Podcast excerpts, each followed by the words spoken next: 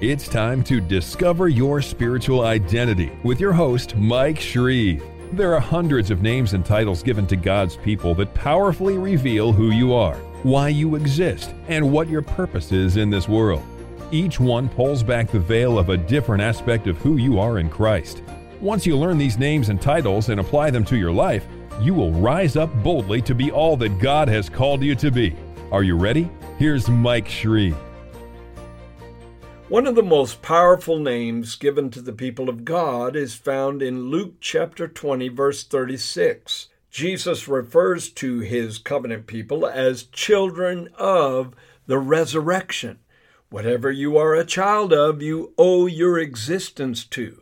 And from the moment that we were born again, resurrection life and resurrection power had a lot to do with our spiritual development when we accepted the Lord Jesus Christ into our hearts, that's when we were resurrected spiritually, made alive in Christ.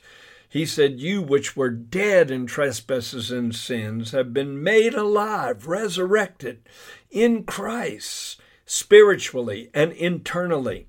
But what begins as an invisible work of God will end as a spectacular outward transformation and I look forward to that day of the coming of the Lord when the dead in Christ will rise, and we which are alive and remain will be caught up together to meet the Lord in the air, and so shall we ever be with the Lord.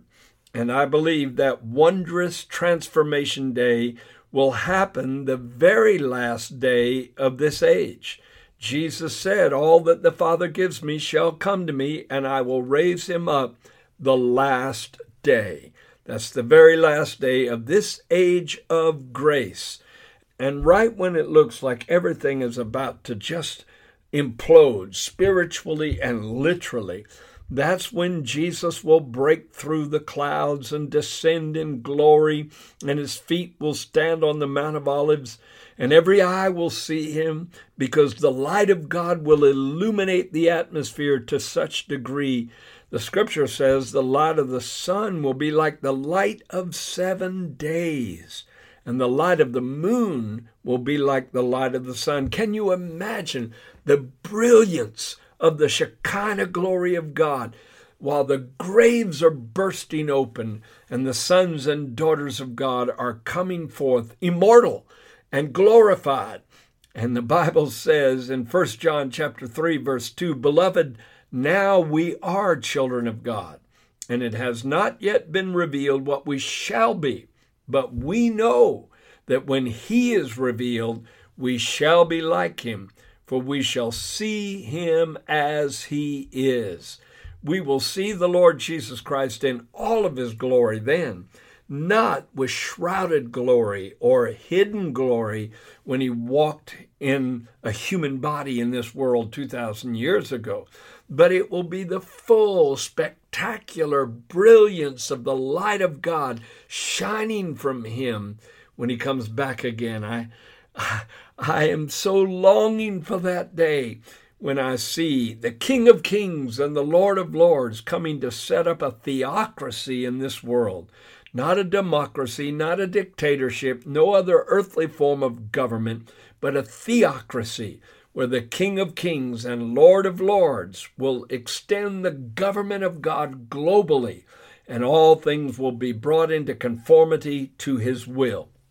In that grand day, when we are raised to meet him, when we're caught up to welcome him into this world, to be the ruling monarch of a new kingdom era, then we're going to be changed in 10 primary ways, 10 particular areas where we're going to be like him. Again, let me repeat 1 John chapter 3 verse 2 says, "Beloved," and certainly this is proof that you are beloved of God. Beloved, now we are children of God. So it's not just a wishful, hopeful thing for the future that one day we'll have this father child relationship with the Creator. We have it right now, but it's going to reach a peak of expression. Now we are children of God, and it has not yet been revealed what we shall be. but we know that when he is revealed, we shall be like him, for we shall see him as he is. How are we going to be like the Lord Jesus Christ? Number one, we will be like him in authority. Certainly not the absolute authority of the sovereign God, but we will be similar to him or like him in authority.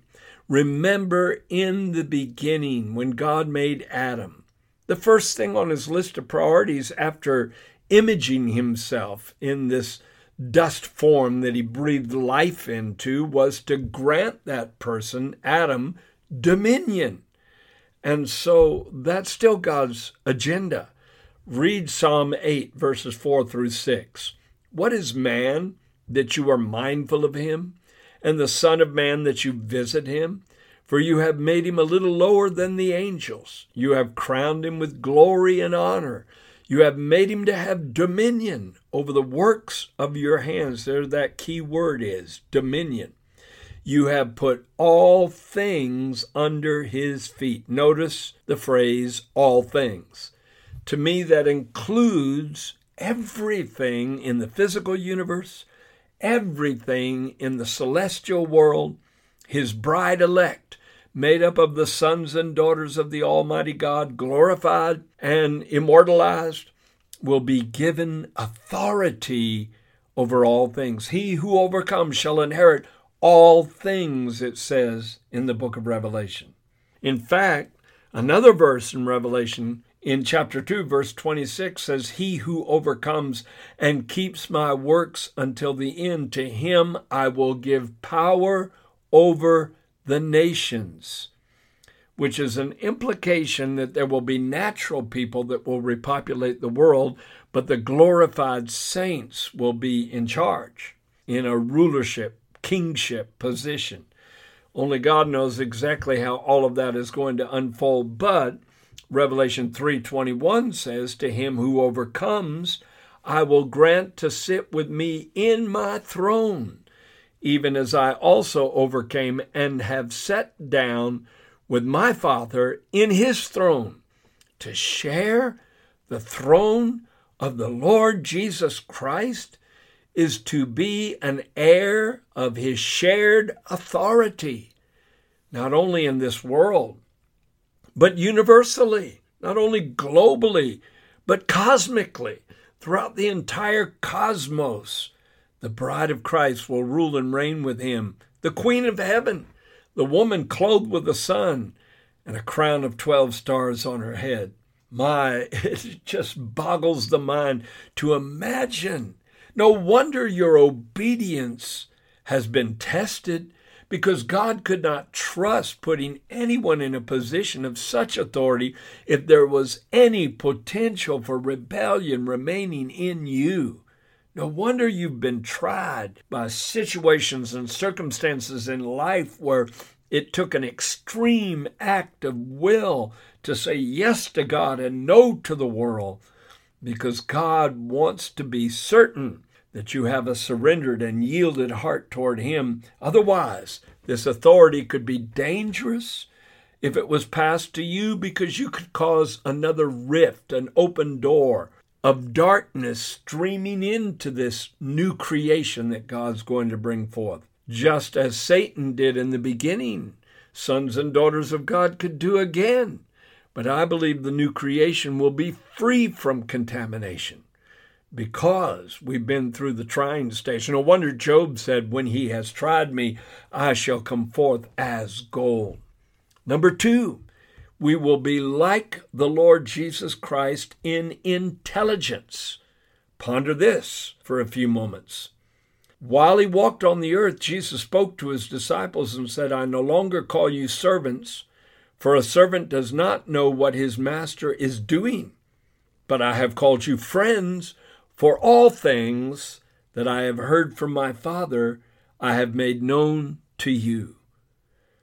So he unveiled the mysteries of the kingdom of God to his disciples, and he said, It is given unto you to know these mysteries. All things that the Father spoke to him, he shared with his own. And then 1 Corinthians chapter 2 verse 16 says, "Who has known the mind of the Lord that he may instruct him. But we have the mind of Christ.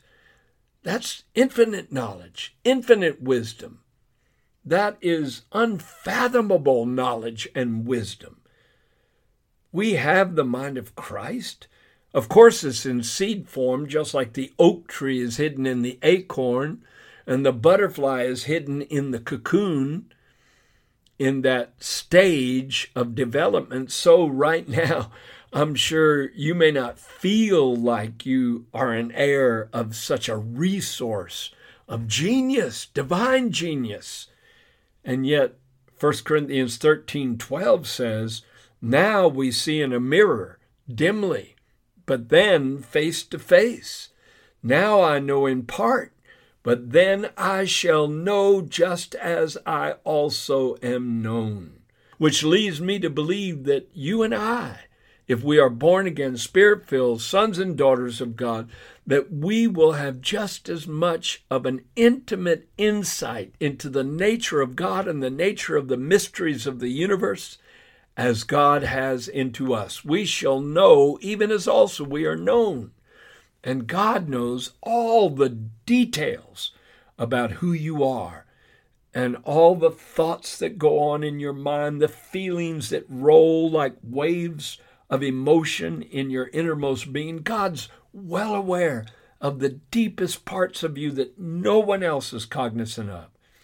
And one day we will know Him just as much as He knows us. How powerful is that? Then, number three, we will be like him in emotional capacity. Let me say that again. We will be like him in emotional capacity. Let me give you several key scriptures that prove that. John 14, 27, Jesus said, Peace I leave with you, my peace I give to you. Not as the world gives, do I give to you. Let not your heart be troubled, neither let it be afraid. Listen, he did not say a peace that is similar to the peace I experience or a peace that comes from God. He did not say either of those things. He said, My peace, the same peace that resides within the heart of the King of all creation, has been transferred to your heart. And I believe in the resurrection, it will manifest in fullness. And I don't believe it will be static and unchanging. Because Isaiah chapter 9, verse 7 says, Of the increase of his government and peace, there will be no end. Of the increase of his peace, there will be no end. So, in a glorified state, right when you think that you've experienced the absolute depth of the peace of God, God apparently will create within himself an even greater and deeper expression of peace that you will, in a sense, plunge to and be enveloped in. And then you'll think this is the ultimate. And God will create once again within Himself an even deeper expression of peace and draw you into it so that for all eternity it will be increasing, increasing. Can you imagine? And then Jesus said in John 15, verse 11, I have spoken these things to you that my joy might remain in you and that your joy might be full. So, once again, he did not say it was a joy similar to his, but he said, My joy will remain in you. And one day your joy will be full. And of course, that's the joy that will emerge in you in a glorified body. I don't think we could handle the intensity of the joy of God right now. Our very bones and flesh would melt. The ecstasy of heaven is indescribable, but you will have the emotional capacity of the firstborn Son of God. John chapter 17, verse 26 Jesus is praying for the church and he says, I have declared to them your name, Father, and will declare it that the love with which you loved me may be in them and I in them. Certainly that prayer was answered and will yet be answered in spectacular glory that the love the Father had toward the Son will one day be expressed in you to the highest degree. Love and joy and peace We will be like him in emotional capacity. Number four, we will be like him in creative, supernatural abilities. In John 14, 12, Jesus said, Most assuredly I say to you, he who believes in me, the works I do, he will do also, and greater works than these he will do, because I go to my Father. Now, there are several ways to explain that. You can say that the quote unquote greater works that the church would do after Jesus ascended to heaven would be to bring others into a born again experience because only after Jesus ascended and sent back the Holy Spirit was that era able to unfold when people could have this regenerative experience and the Spirit of God could come and dwell within them. Certainly, that's a greater work than opening the eyes of the blind or the ears of the deaf or healing the cripples. Or it could mean literally that some would perform greater works, which is hard for me to even imagine. How can you do something greater than walking on the Sea of Galilee or multiplying the loaves and fishes or raising a dead person back to life or delivering a demon possessed person named Legion from a multitude of evil spirits? I've never known anyone to do anything greater than that. So I don't believe that second explanation is correct. The third way of interpreting that verse, though, is probably the way it will come to pass. Because notice how Jesus included that we would do greater works because he was going to the Father. And he said, Where I am, you will be also. And when he ascended to the Father, universally, he's doing greater works now than he ever did when he walked on planet Earth. He said, I go to prepare a place for you. He's building a celestial world beyond description. And that same kind of creative, supernatural ability will certainly be transferred to you. I've been so blessed in my life and my ministry to be able to pray for some people that were terribly ill or that had infirmities or problems that were just beyond human help and I've watched God heal them. I've watched God work miracles in incredible ways. I have literally seen blind people receive their sight again. I have literally seen deaf people receive their hearing again. I have seen people that were marked for death, that were so messed up with diseases they couldn't even walk, be raised up by the power of God. So nobody can convince me cessationism is real.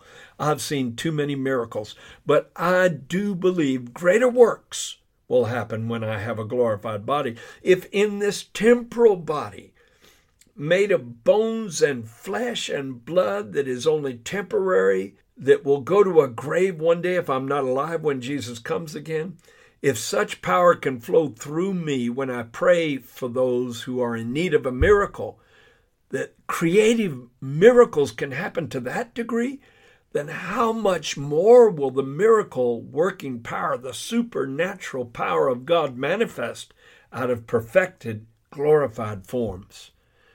I don't know about you, but my spirit is soaring. Number five, the fifth way we will be like the Lord Jesus Christ is in oneness with the Father. I'm going to pull several verses out of John chapter 17 from this point forward. It's that great intercessory prayer of the Lord Jesus Christ over the church. And he said, I do not pray for these alone, speaking of the disciples that were nearby, but he said also for those who will believe in me through their word. And that includes you and I. That they all may be one as you, Father, are in me and I in you, that they also may be one in us, that the world may believe that you sent me. Whew. Think of that. Ponder that. To be just as one with the Father, as Jesus, the firstborn Son. Certainly, we will not be divine in the degree that he was divine. That's taking these words too far. And yet, he said that we would be one with the Father, even as he was. In Ephesians chapter 5 verses 28 through 32, Paul talked about this amazing oneness and he likened it to marriage. He said husbands ought to love their own wives as their own bodies. He who loves his wife loves himself. For no one ever hated his own flesh, but nourishes it and cherishes it, just as the Lord does for the church. For we are members of his body, of his flesh, and of his bones. For this reason, a man shall leave his father and mother and be joined to his wife, and the two shall become one flesh. Then he says, This is a great mystery, but I speak concerning Christ and the church. Oh my! I don't think we'll ever be able to fully comprehend the power of that oneness until we actually experience it. Then, number six, we will be like him in glory. In that same intercessory prayer, Jesus said, And the glory which you gave me, I have given them, that they may be one just as we are one. And the word glory speaks of many things. Number one, it means the manifest presence of God. Number two, it means his flawless character, because all have sinned and come short of the glory of God.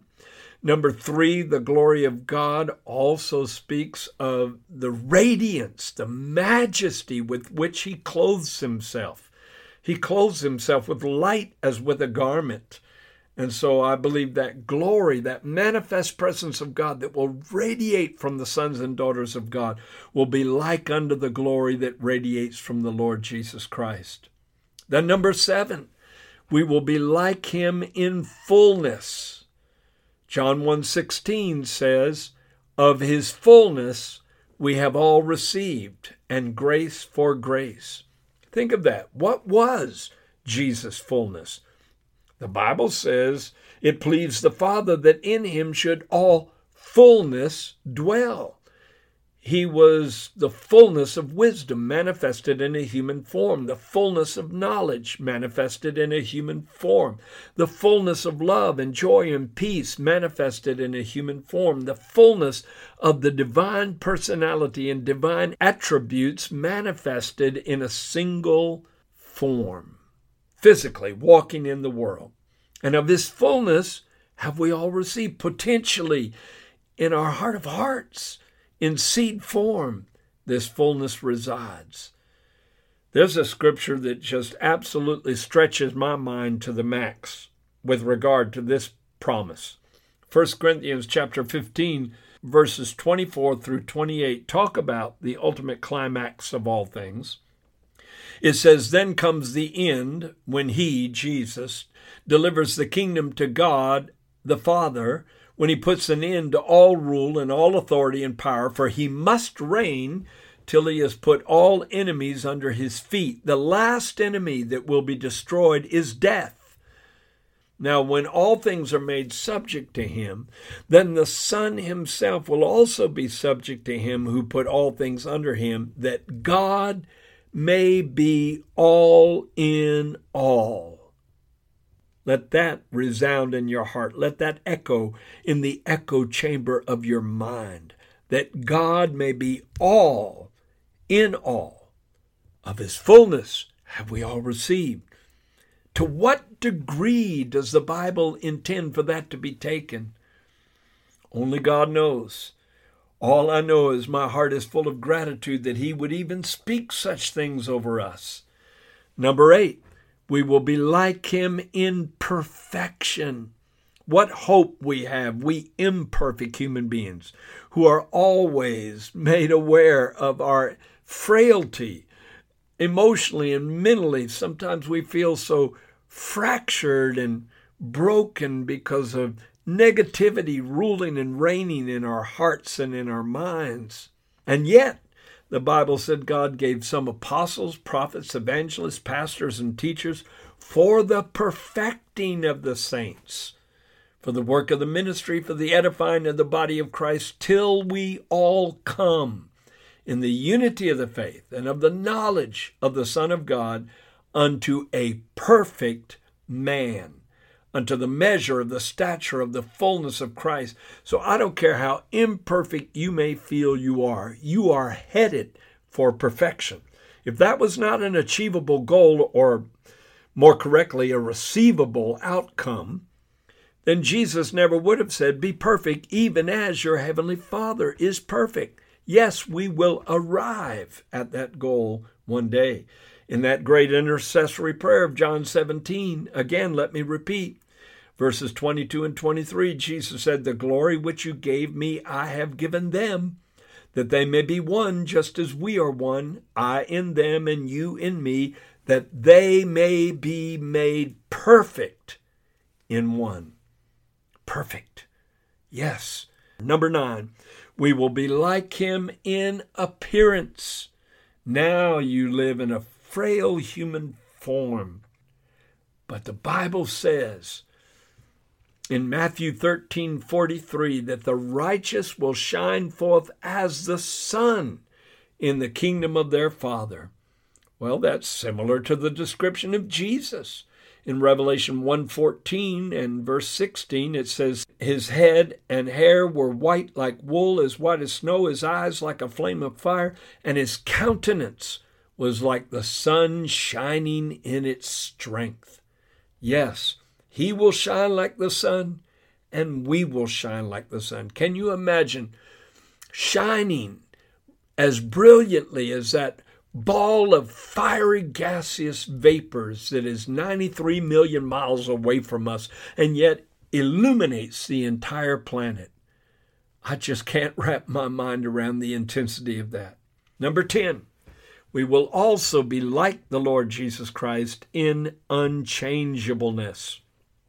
I know you change from day to day, up one day and down the next, victorious one day and defeated the next, joyous one day and depressed the next. Life fluctuates all the time for us. But when we're changed, we will be changed one more time, never to change again. Revelation 3:12 says, "He who overcomes, I will make him a pillar in the temple of my God, and he shall go out no more." In other words, like a pillar, he will be a permanent fixture in the eternal temple of God. God will use the entire universe, in a sense, as a temple that will be a shrine to his glory. And you and I will be pillars in that temple, permanent fixtures in the kingdom of God to come. No wonder 1 Corinthians 2 9 says, Eye has not seen, nor ear heard, nor have entered into the heart of man the things which God has prepared for those who love him. And no wonder Romans 8:18 8, says, "I reckon that the sufferings of this present time are not worthy to be compared with the coming glory to be revealed in us." For the earnest expectation of the creation waits for the manifestation of the sons of God. Yes, in verse 21 of that same chapter, it even says the creation will be delivered from the bondage of corruption into the glorious liberty of the children of God. No wonder the whole creation groans and travails together in pain until now, because even creation, in a metaphorical sense, is waiting for this grand birthing to take place of the natural sons and daughters of the Most High, whose bodies are captivated by the grave. Yet, in a moment, in the twinkling of an eye, at the last trump, the dead in Christ shall rise, and we which are alive and remain will be caught up together to meet the Lord in the air, and so shall we ever be with the Lord. No wonder Proverbs 4:18 says the path of the just is as the shining light that shines more and more to the perfect day.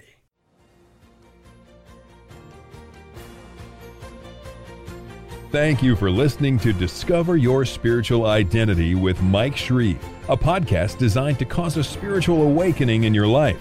Be sure to subscribe on iTunes, cpnshows.com, or wherever you listen to podcasts so you don't miss new episodes. You can go deeper into this amazing revelation of the names God has given His people by getting your copy of Mike Shreve's book titled Who Am I? Dynamic Declarations of Who You Are in Christ. We also invite you to visit our website, shreveministries.org, and sign up to be part of our global internet family, a group of on fire believers who are bold to proclaim, I am who God says I am, I have what God says I have, and I will be what God says I will be.